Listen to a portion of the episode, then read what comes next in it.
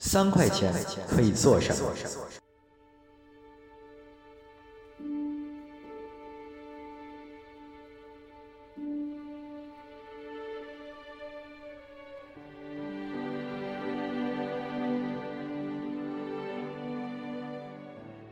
如果你的兜里只有三块钱，你会怎么花？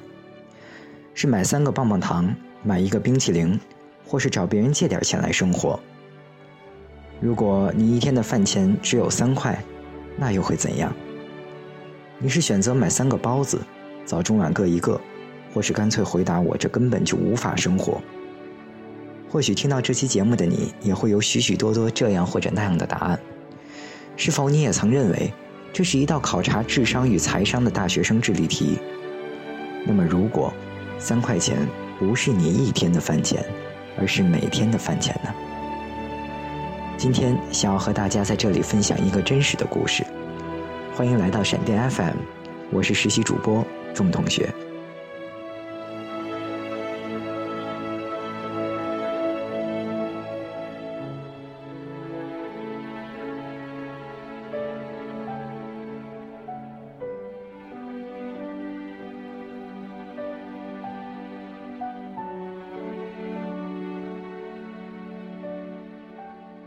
故事的主人公名叫李佳杰，今年九岁。他的学校是湖北丹江口市浪河镇中心小学。每天早上，他都要很早的起床，把米装进饭盒里，再塞进书包。到了中午的时候，要把饭盒里的米交给厨房的叔叔。厨房是一个很旧很旧的房子，墙壁和顶棚都已经被烟熏得漆黑了。这里有两个灶台，一个是用来蒸饭的，一个是用来煮菜的。每天中午的时候，一勺汤，一勺菜，这就是他们的一餐。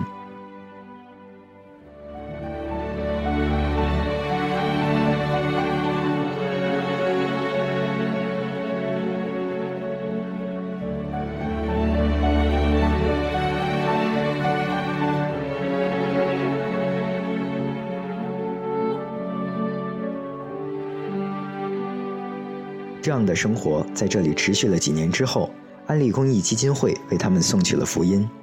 不久前，安利公益基金会为春苗营养厨房配备了包括蒸饭车、不锈钢工作台、水池、四门橱柜、保温售饭车、冰箱、紫外线消毒灯、排风扇等厨房设备，明显的改善了厨房的硬件条件，而且提高了工作效率。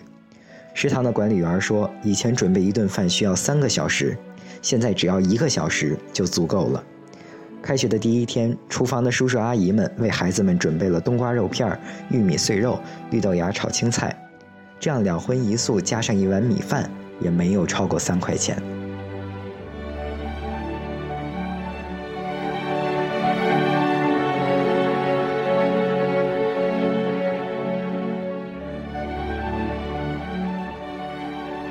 中国农村留守儿童现象的产生来自于家庭和社会两个方面。一方面，家庭的贫困使孩子的父母不得不走出农村到城市去务工；另外一个方面，中国长期的城乡二元制以及社会对于农民工不公平的待遇，使广大的农民没有办法及能力带着孩子们一起走进城市。截至目前，中国留守儿童约六千六百八十三万人。而农村的留守儿童约五千八百万人，其中十四周岁以下的约四千万人。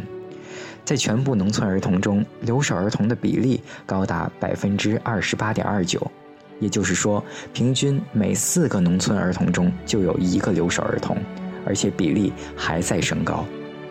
而对于这样一群弱势群体来说，最渴望的就是得到社会的普遍关注和爱护。当然，随着问题的加剧，也有越来越多的社会关爱组织产生。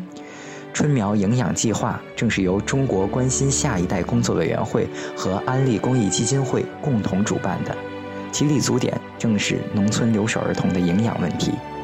但是，作为伴随着工业化、城镇化进程和劳动力转移产生，并将长期时间存在的社会问题，仅依靠国家和公益组织的力量是远远不够的。